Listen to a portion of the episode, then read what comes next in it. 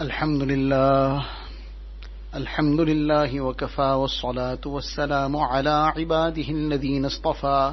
أما بعد فأعوذ بالله من الشيطان الرجيم. بسم الله الرحمن الرحيم. وما خلقت الجن والإنس إلا ليعبدون. صدق الله العظيم. Respected students of Deen, mothers and sisters, it is the grace and the mercy of Allah wa Ta'ala that we have been blessed with this great wealth of Iman. This is something that we have to be constantly expressing our shukr for. We take it for granted. We do not express shukr for this great ni'mat. We just regard it as something that was our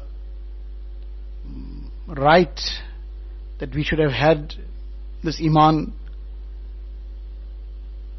and that this is something that is guaranteed for us. We don't need to bother much. Life can carry on in any direction, in any way, as we wish, whatever we wish to do. And everything is fine for us. Our jan- ticket to Jannat is reserved. It is booked. So what do we have to worry about? So this is not the way that a mu'min conducts himself or herself. Instead, a mu'min, a true believer in Allah Tabaraka wa Ta'ala, is firstly very, very grateful for this gift of Iman and is constantly expressing the shukr to Allah Ta'ala even verbally. Alhamdulillah ala ni'matil Iman. Alhamdulillah ala ni'matil Islam. All praise is due to Allah Ta'ala for this ni'mat of Iman, for this great bounty and gift of Iman and Islam, this perfect way of life. So this is the verbal shukr that we have to make and we have been taught to make this verbal shukr. In the hadith of Rasulullah sallallahu alaihi wasallam, we have been given the ta'lim to make shukr on this deen. When a person drinks water, water is such an essential thing. Nobody can go without drinking water in the day. Rarely somebody will pass the day didn't drink any water. Everybody generally would drink water on many times in the day. So no day would normally pass in a person's life without water. And the masnoon dua for drinking, for after drinking water is Alhamdulillah uh, or rather, nobody can go with the day without eating. Without water is also the case. That too everybody drinks water. But even more than water is food. Nobody can go without food. And every day a person eats something or the other. A person who is starving also finds one piece of bread to eat. So nobody goes without food unless the person is totally in starvation. So everybody eats. And in that masnoon dua that Nabi Islam taught, that is to be recited after eating, Alladhi at'amana wa saqana wa ja'alana muslimin. That all praise is due to Allah Ta'ala who gave us food to drink, who gave us food to eat, water to drink, and made us Muslims. In this dua which a person would make every day because we are supposed to be reciting these masnoon du'as on the occasions, it is not that we learn these du'as for the sake of some exam, then we have not understood the object of learning these du'as in the first place. This is our ta'alluq with Allah Tabaraka wa Ta'ala. This is our link to our Creator, that at every occasion we are remembering Him. We are eating something, we are remembering Him. We're drinking something, we remember Him. We are going to sleep, this is such a ni'mat. People sometimes can't fall asleep. We remember Allah Ta'ala before we go to sleep. We wake up from that sleep, we make shukr to Allah Ta'ala. A person is going to relieve oneself. What a great ni'mat it is to be able to fulfill this function easily.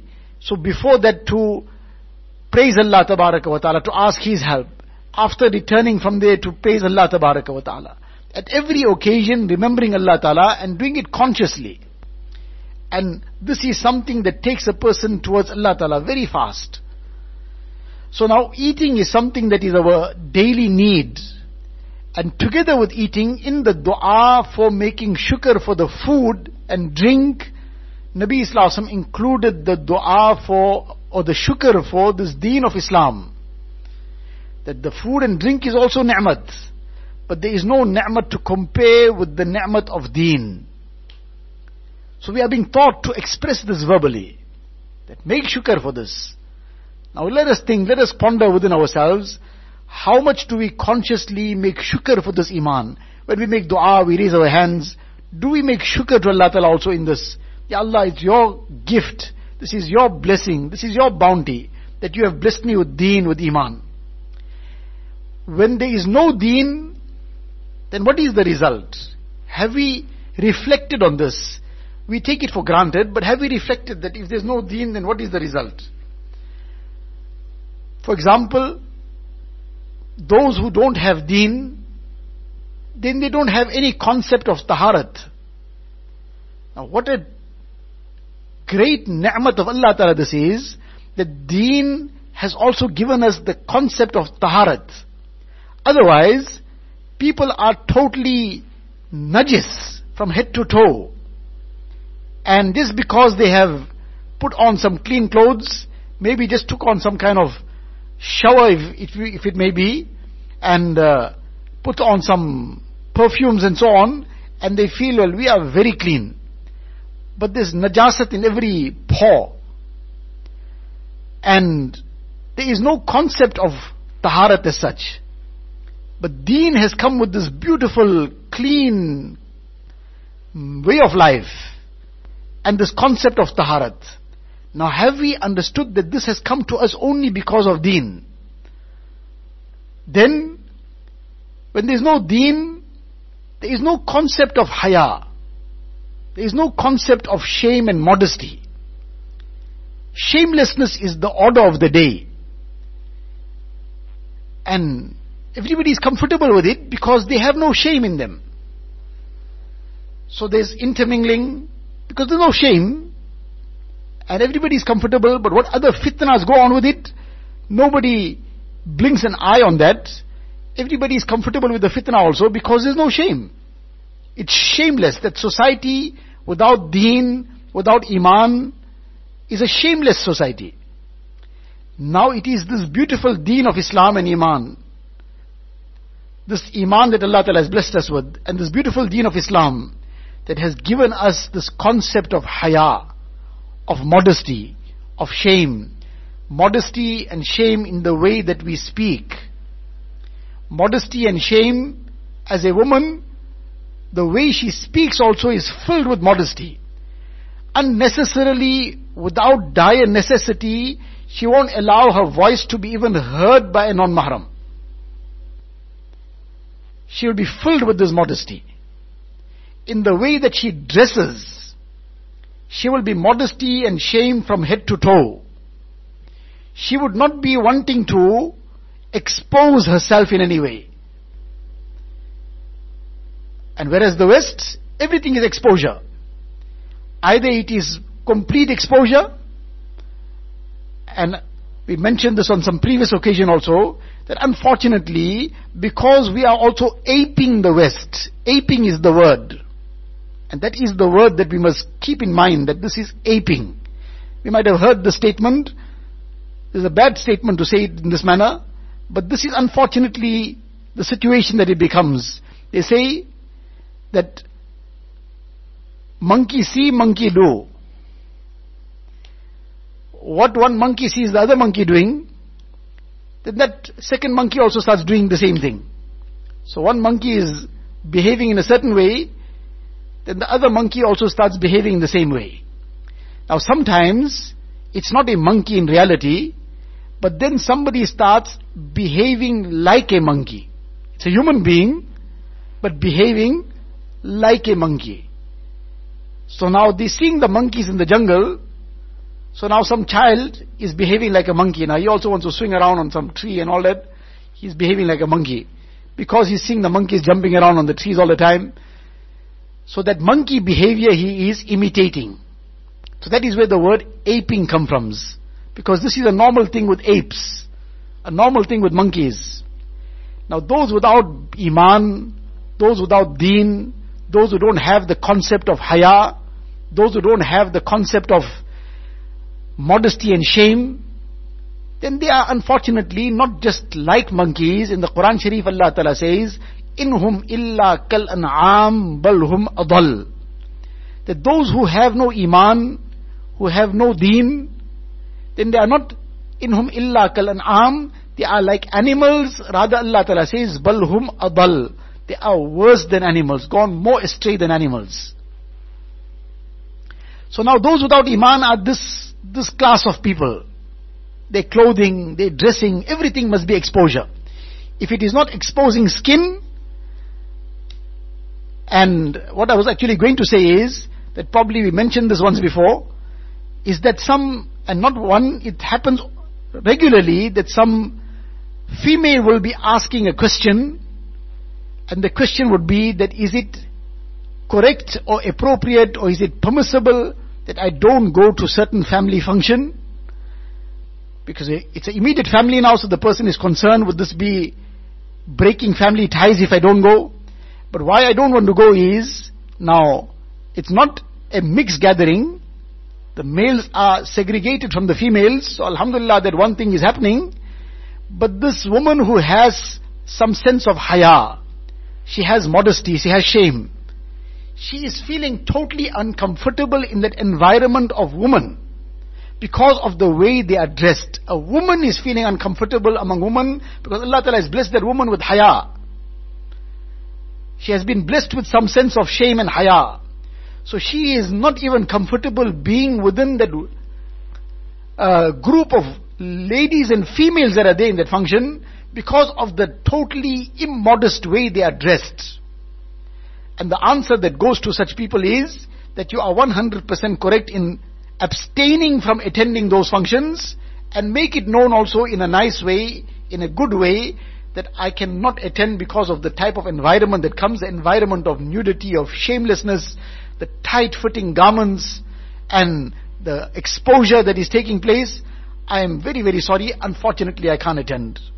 Should make it known in a nice way, in a good way, without making yourself sound more pious than anybody else or an holier than thou attitude. That I have many, many other mistakes, many other weaknesses, but I've been advised that this is not correct to be where all this kind of immoral dressing is taking place and to be part of that function because this affects one's iman. It affects one's akhlaq. It affects one's haya.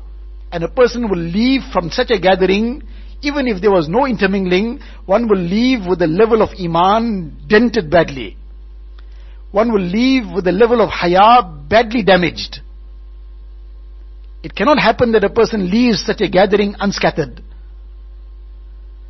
So what we are talking about is that this iman is a great ni'mat of Allah Ta'ala. Where this iman is missing, then this haya, there's no concept of haya. It's iman that has given us this haya. So now the dressing will be according to haya. Not that because the whole West is wearing tight-fitting garments, so we have to find something tight-fitting. Even if it's a cloak, it must be tight-fitting. It must be something that now exposes something. Some shape and figure must get exposed. It must be narrower. It must be tighter. Now this is aping. This is unfortunately becoming that what the monkeys are doing out there, now we want to ape it. Allah Ta'ala save us, Allah Ta'ala protect us. Then together with this aspect of taharat, aspect of haya, it is deen and iman that has given us the concept of adab, of respect. Take deen away, there's no respect. There is no concept of respect. It's just in words. It's just a show. And unfortunately, to the extent we don't make amal on our own deen, we also become like those who have no respect. Whereas deen has given us all these things. Respect for parents, respect for elders, respect for teachers, respect for the things of deen. This is a very, very fundamental thing and a very great thing. And this takes a person ahead in life. More than anything else, respect for parents in terms of relationships. In terms of relationships, the highest level of respect is for parents.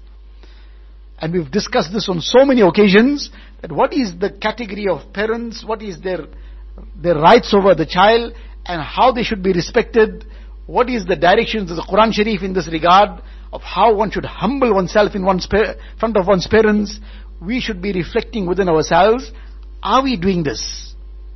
Are we humbling ourselves in front of our parents? Or are we saying that no, my parents are doing this and that, so I will do what I want to do?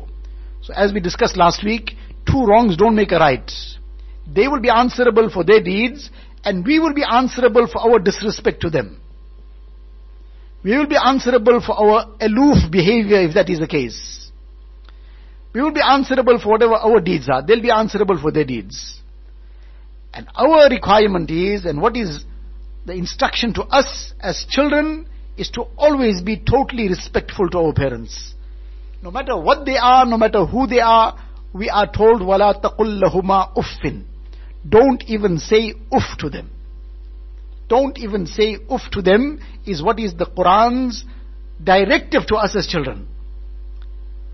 So, we can never succeed without deen. And deen includes all these things. It includes ibadat, it includes muamalat, it includes muasharat, it includes akhlaq. Every aspect is in deen. And the shukr for deen, as we explained, we started off on this aspect of shukr for this iman and for this deen. One is the verbal shukr. The verbal shukr is by expressing shukr in this manner. Alhamdulillah ala ni'matil iman. Walhamdulillah ala ni'matil islam. And the du'as that have been taught to us on the different occasions. This is the verbal shukr. But together with the verbal shukr, the reality of shukr is to make amal on these aspects. To make amal on all these aspects. Now the whole deen, shukr for this ni'mat. Let us not take it for granted as we said that iman is our birth, give, birthright and we have been entitled to this. Let us not take this for granted. Allah Ta'ala save us, Allah Ta'ala save us, Allah Ta'ala save us. We may not know what's happening out there in the world, but there is a very, very major change happening out there. And that major change is of two levels. Every now and again, we hear of some dramatic incidents of how somebody came into Iman and Islam and then went and brought along the entire family into Islam, the whole community into Islam. These are happening on a regular basis. On the one hand, this is happening.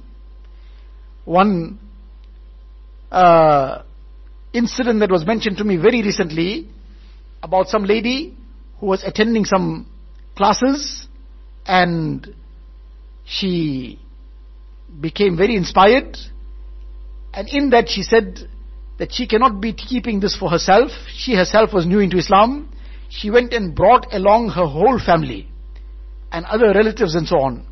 And a whole big group accepted Islam. There are so many incidents of this nature that are happening on a regular basis. So people who are far away, they don't have any iman, they are coming into iman. Alhamdulillah, this is happening and there are dramatic incidents of this nature. And at the same time, the very, very tragic situation is, the very sad situation is, there are people losing their iman on trivial things. Somebody, they didn't get to do what they wanted to do in terms of some, maybe they wanted to go to some holidaying and picnic, the parent uh, refused it, and the person made statements of kufr as a result, or whatever some other issues came up, and people blankly then, or rather very, very openly went out of deen and lost their iman. This is the very frightening thing, the very tragic thing, the heartbreaking thing, but at the same time, the ayat that comes to mind and which is a very frightening ayat from our perspective. That Allah Ta'ala says, وَإِن تَتَوَلَّوْا يَسْتَبْدِلْ قَوْمًا غَيْرَكُمْ ثُمَّ لَا يَكُونُوا أَمْثَالَكُمْ Allah Ta'ala is addressing the believers. That listen, Allah Ta'ala does not need you. Allah Ta'ala is talking to us. Allah Ta'ala does not need us. وَإِن تَتَوَلَّوْا If you turn away, na'uzu billah, if somebody turns away from Iman, from the way of deen, from the way of Islam, then يَسْتَبْدِلْ قَوْمًا غَيْرَكُمْ Allah Ta'ala will bring another nation in your place. Allah Ta'ala is telling us. ثُمَّ لَا يَكُونُ أَمْثَالَكُمْ Then Allah Ta'ala is saying to us that that people that Allah Ta'ala will bring into Iman to replace you, they will not be like you. They will not conduct, conduct themselves like how we carry on.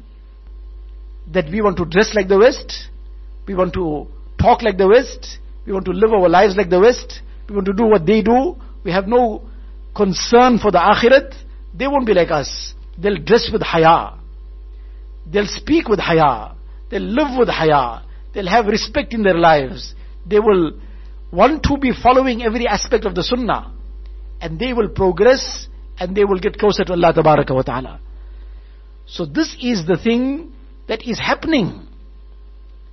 For every, every now and again we hear of some tragic news of somebody, na'uzubillah, left the fold of Islam, and then on the other side you hear of somebody who is coming into deen from a background that you can't imagine, where there was absolutely no environment of deen. Something has just struck in the person and the person comes forward and says, I want to accept Islam. So we cannot take these things for granted, that this is our birthright and it's our ticket to Jannat is guaranteed. Allah Ta'ala take us to Jannat. Allah Ta'ala grant us Jannatul Firdaus. But we have to appreciate this. And we have to work towards it. Now how will this happen? How will we come closer towards appreciating deen? Unfortunately, we are far away from it. There are many things that we might be, though we are verbally expressing shukr, but in action we are far away from it. How we are going to come closer to it? So the first thing to do, this is the first step. And it's a very effective step, provided we do it sincerely.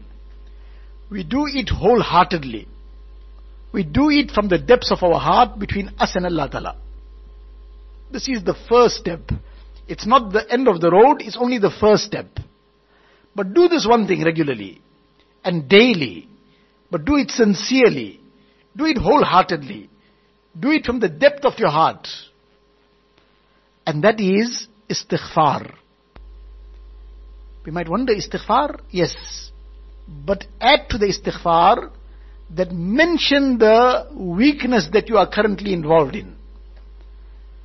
For example, somebody, all of us have our weaknesses. Who is somebody that can claim, can anybody claim that I am free of weaknesses? I don't have any faults. I am above all uh, reformation. Never, nobody, the Anbiya alayhi salatu wasalam ma'soom. And then there are those handful of awliya after the Sahaba kiram, that handful of awliya that are mahfuz, that they are divinely protected and they don't commit any kind of uh, gunas and so on deliberately. They might make some small mistake here and there. But other than that, the rest of us are all full of mistakes, full of sins. So who can ever claim that we are free of this? So the istighfar, the istighfar that is required is that together with making istighfar, we add to that the mention of the weakness that we are involved in. So one is the general istighfar, but for the specific effects. For example, somebody is not guarding their tongue from speaking haram. Now they realize this is wrong and they keep slipping up. So now with a lot of remorse in the heart, astaghfirullah, Ya Allah, this is a very great sin I'm involved in. Ya Allah, I'm making istighfar on this. Ya Allah, you forgive me. And mentioning that this is my weakness, keep asking Allah Ta'ala's forgiveness. Allah, you forgive me. And you give me the tawfiq of refraining from this in future. Now when this will be done regularly, one will become very much conscious about guarding the tongue from ghibat, guarding the tongue from other haram talk. This will now become something that a person would become conscious of, and this istighfar will become the means of tawfiq towards, mm, towards refraining from the sins of the tongue. For example, somebody is getting involved in some sin of the eye. Keep making deep-hearted istighfar. Ya Allah, I slipped up again. Ya Allah, you forgive me. Ya Allah, I'm making tawbah from this. Ya Allah, you forgive me. Ya Allah, you enable me to guard my gaze.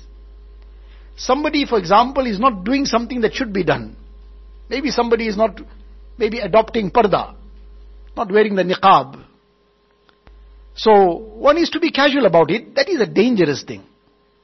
That is a dangerous thing that we are not doing something that we're supposed to do and we don't have any fikr in the heart that this is not supposed to be the case. One is our weakness. We acknowledge our weakness. The other is we casual about it.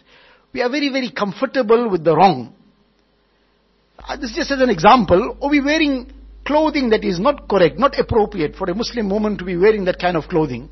And we're quite comfortable with it. That's fine. It's my business, na'uzubillah.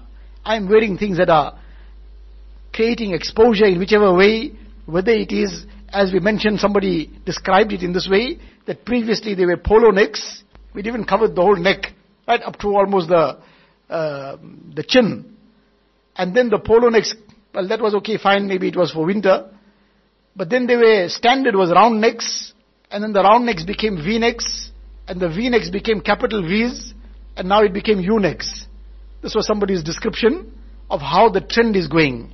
And this is shaitan's ploy that it will not stop at any point.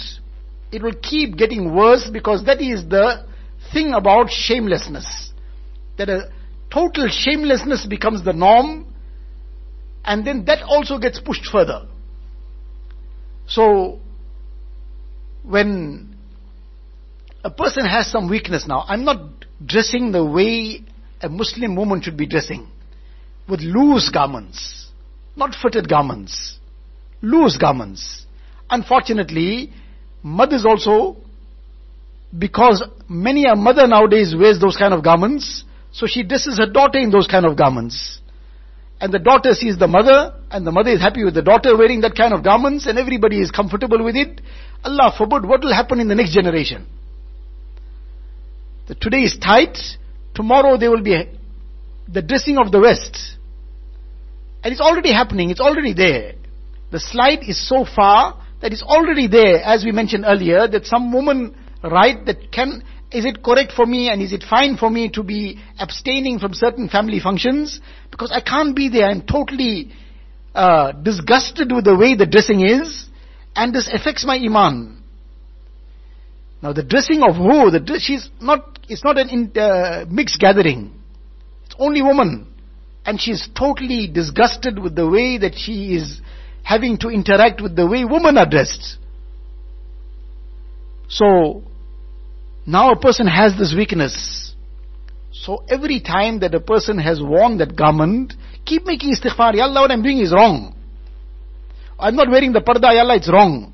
Ya Allah, you forgive me. Ya Allah, you give me the tawfiq of doing it.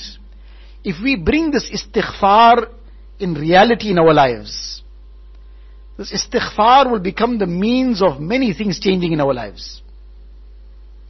So the lesson is that of istighfar, repeatedly. And taking the name of the weak, mentioning the weakness that we have. Allah, this is my weakness. I harbor ill feelings about others. Allah, this is my weakness, that I keep harboring suspicions. Allah, this is my weakness, that I have malice in my heart for others. Allah, I'm making tawbah from this. Allah, you forgive me. Allah, you clean my heart. Ya Allah, this is something I'm supposed to be have doing. I'm supposed to be wearing the parda. I'm not doing it. Ya Allah, you grant me the tawfiq. Ya Allah, you forgive me. What I'm doing is wrong. Develop this reprimand in the heart against oneself. That what is wrong with you? Don't you have any shame? Why do you want to dress in this way? Why do you want to be disrespectful? Why do you talk like this? Talk to ourselves like this sometimes. Every day, in fact. Spend a moment or two, a minute or two, reprimanding oneself. What I did today, these things, I spoke in this manner, I was rude to my parents, I was disrespectful to my teacher, I used my eye wrongly, I listened to something that shouldn't have been heard, that ghibat, I spoke something wrong, I didn't even wear the parda today, I dressed in a way that was in a, make this muhasaba, and then make istighfar on each thing. Take an account of oneself, what I did today. And why was I dressed in a way that the West will be happy with me? Hazrat Fatima will be displeased. So who I want to make happy and who I want to displease? I want to make the West happy and those who gave their lives for me I want to displease them. I want to stab the heart of Rasulullah sallallahu. I want to make the ways of, I want to make shaitan happy. No, I am not somebody who will do that. Okay, it's my weakness. I did that already. Ya Allah, you forgive me. Ya Allah, you grant me your special mercy. And you give me the tawfiq of moving away from these things, this way of life. You make me closer to haya. And let me be that kind of person who the Azwaj Mutahharat, the Sahabiyat, they would be happy to see. Allah's Nabi Wasallam would be happy to know that I am doing that which is closer to His Sunnah. So this istighfar has to come alive. In the hadith, Nabi Wasallam says, Man lazimal istighfar. Man lazimal istighfar, the one who holds on firmly to istighfar, meaning that istighfar becomes a part and parcel of his life. جعل الله له من كل هم فرجا ومن كل ضيق مخرجا ورزقه من حيث لا يحتسب Allah Ta'ala will remove every grief and worry will bring the person out from every difficulty will make a way out will make a path out of every difficulty and will grant the person rizq from sources that one cannot understand, one cannot imagine, one cannot conceive. Allah Ta'ala will grant rizq. We have our mind that this person is my problem, that person has become my difficulty, that person is putting an obstacle in my way, that person is now trying to drop me down, and that person is trying to become my enemy, and everything is that person. But let us look at ourselves also that what have I done? Have I done that which will bring the pleasure of Allah Ta'ala? Have I done that which will bring the rahmat from Allah Ta'ala? Have I done that which will bring the special mercy of Allah Ta'ala? So how is the special mercy going to come? One particular thing is, together with the other essentials of deen, one particular prescription that Nabi Islam is giving us is, that hold on firmly to this istighfar. Close your eyes to the others for now. For a while, just shut everything else out. You do something you act on the prescription that Nabi Islam has given. And who can know better than that personality who Allah Ta'ala showered His wahi upon him, who was the most beloved of Allah Ta'ala. So who would know better what is the prescription with which Allah Ta'ala will remove all our difficulties? So He is none other than Rasulullah Sallallahu Alaihi Wasallam and He has given us this prescription, man lazim al istighfar the one who will hold on firmly to istighfar. Istighfar will be on his tongue and from his heart and it will be just flowing out of him. Istighfar will be part of his breathing. Man lazim al istighfar ja'al Allah lahu min kulli hammin faraja. Allah Ta'ala will remove all the anxieties and worries. وَمِن كُلِّ ضِيقٍ مَخْرَجًا And from every difficulty Allah Ta'ala will bring out a solution. This dunya is dunya, there will be challenges. There will be difficulties. But Allah Ta'ala will bring that solution out of that difficulty also. And وَرَزَقَهُ مِنْ حَيْثُ لَا يَحْتَسِبْ Allah Ta'ala will grant rizq from sources that cannot be imagined. But the bottom line is, we have to hold on to the prescription. So now together with making general istighfar, let us bring the specific istighfar into our lives. Specific istighfar in the sense that we identify our weaknesses and mention it in that istighfar. Ya Allah, this is my weakness. This is my shortcoming. Ya Allah, this is my fault. Ya Allah, this is my deficiency. Ya Allah, this is such a great sin in my life. Ya Allah, you forgive me. Ya Allah, you granted me everything. I'm breathing also, this is your gift. If you hold away your air for me from, from me for a moment, for a minute, I'll be like a fish out of water. Allah, this is your gift. Ask somebody who sometimes has an asthma attack. What happens to the person? Person can't breathe. What happens? The person is like a fish out of water. We should take an ibrat. That is a challenge, that is a sickness, it's an illness, but it is a ibrat for the rest, rest of us. It's a lesson for the rest of us. That how valuable this air is and what a great ni'mat this breathing is. So, Ya Allah, you gave me this air to breathe and you enabled me to breathe. You have given me food to eat. You have given me water to drink. Ya Allah, you have given me all my limbs. How many people are there without hands? How many are there without feet? How many people have no eyes? Some cannot hear. There are people who cannot speak. Ya Allah, what, what ni'mat you have blessed me with. Ya Allah, I have used all these ni'mats unfortunately against you. Ya Allah, you forgive me. Ya Allah, you grant me your muhabbat, you grant me your love, and you make me obedient to you to beg Allah Ta'ala in this way. From the depth of our heart, with that istighfar. Ya Allah, this is my weakness, you forgive me. Repeatedly, Ya Allah, you forgive me. Ya Allah, you enable me to do the right thing. I'm supposed to be doing certain thing, I'm not doing it, this is my weakness. Allah, you forgive me. You grant me the tawfiq to do it. Bring this one thing alive. Just keep begging. That weakness is still there, just keep making istighfar, sincerely but. And inshallah, summa inshallah, not that we will just change, we will be come happy to change it. It'll be a means of great joy that now I've given up that immoral dressing. It'll be a source of great comfort in the heart that I've given up that inappropriate dressing. That I've stopped being disrespectful to my parents. That I've become very much more conscious to my salah. This is something regularly that people write. They write about the total turmoil in their lives. Then Alhamdulillah they become conscious of deen. Then a person writes, Subhanallah, I've given up all these sins and I'm feeling such a peace in my life. I cannot explain it. Unfortunately, sometimes after some months go by, sometimes a person says, again I've slacked up and I can feel a terrible darkness in my life. Now outwardly the person started doing some things that giving are giving a lot of fun. Unfortunately wrong things. The person is apparently involved in things that seem to be giving a lot of fun. But that person tasted something before that. And he says, now my heart is uneasy. I'm feeling restless. I'm feeling there's some big thing missing. Then the person is told again, look, you, you knew what you did before and how you came on track. Get back on track. Make istighfar, make tawbah.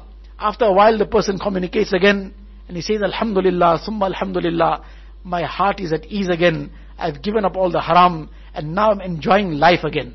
Now outwardly the person gave up what is fun the person stopped dressing like a, in a way that's aping the monkeys out there. The person stopped aping the monkeys out there. So why won't he feel more comfortable? Because he's no more behaving like a monkey. He stopped aping the monkeys. So he would not be wanting to behave like a monkey anymore. Now he's behaving like insan. He's behaving like a Musalman. He's behaving like a mu'min. So why won't he have peace in his heart? Why won't she have peace in her heart? Because her heart is now with Allah Ta'ala. And Allah Ta'ala is the giver of peace. Allah Ta'ala is the creator of happiness. Allah Ta'ala creates happiness in the heart of the person who is obedient to Allah Ta'ala. So the prescription for that is this istighfar. Let us bring this istighfar alive. Take the name of the things that we are deficient in, that is our weakness, and beg Allah Ta'ala's help. Ya Allah, you help me. Ya Allah, you forgive me. You grant me the tawfiq of coming on to total deen and enable me to give up all the things that are against deen. And inshallah, with the barakat of this istighfar, we will get all these virtues that we mentioned, and we'll get the closeness and the love of Allah wa Ta'ala as well. May Allah wa Ta'ala grant us all the tawfiq. Wa akhiru da'wana alhamdulillahi rabbil alameen. Just as something to assist us inshallah, the muallimas will, maybe sometime in the day, give us some two, three minutes for the next maybe 10, 15 days, two weeks, to start practicing on this to make it part of our lives.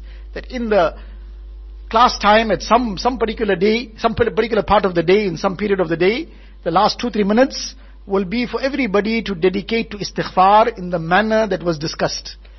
That looking deep down within our hearts, each one for himself, for herself, each one thinking within myself, what is my problems, what is my weaknesses, and with, with remorse, a lot of regret, thinking about our disrespect, thinking about our lack of haya, thinking about our lack of other fulfillment of other aspects of deen, and making istighfar upon it, and begging Allah Ta'ala's help, begging Allah Ta'ala's mercy from the depth of our heart.